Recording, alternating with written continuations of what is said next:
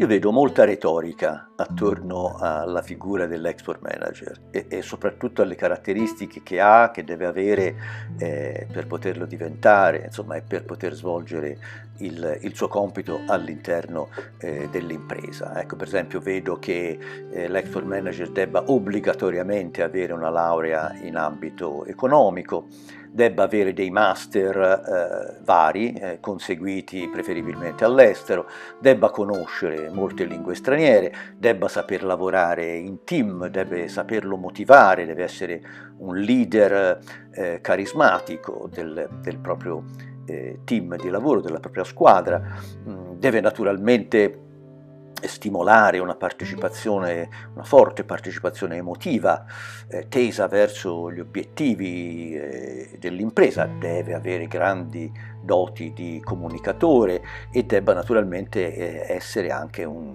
un abilissimo eh, negoziatore.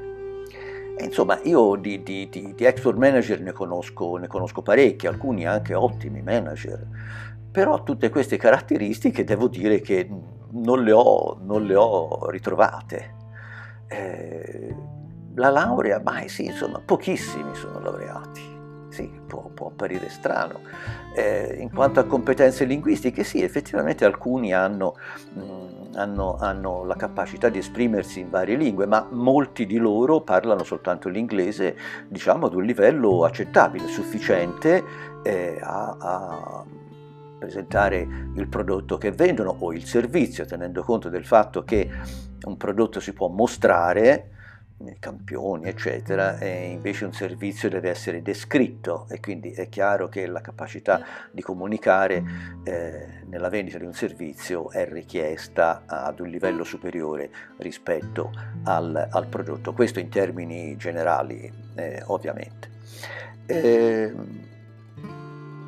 Dicevo, molti sanno soltanto l'inglese, niente laurea, insomma niente superpoteri poi alla fine, insomma. Ecco, quindi in sintesi io direi che l'export manager è un professionista che deve avere una base tecnica di conoscenze.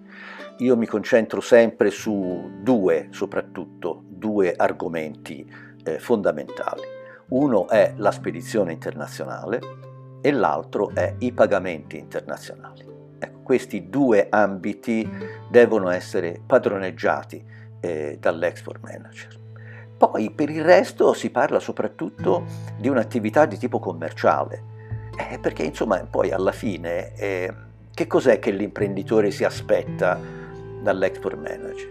Eh beh, insomma, diciamolo brutalmente, si aspetta che l'export manager venda, che, che aumenti fatturato e profitti, eh, anche perché per...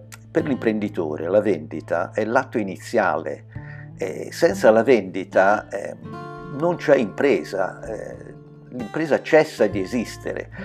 Invece per l'export manager la vendita è l'atto finale di un processo, un processo che, che l'export manager deve saper percorrere per raggiungere eh, diciamo, il fine che si è, che si è eh, che è stato stabilito in azienda, che è quello appunto della vendita. Se l'export manager vuole portarsi a casa un contratto di compravendita firmato, deve avere la capacità di eh, non soltanto di proporre, ma anche di controproporre, di fare delle controproposte al, al potenziale cliente. Quindi deve padroneggiare questi due argomenti, quello della spedizione internazionale e del pagamento internazionale, perché poi in fondo l'attività principale alla quale eh, l'export manager dovrà dedicarsi è quella della vendita.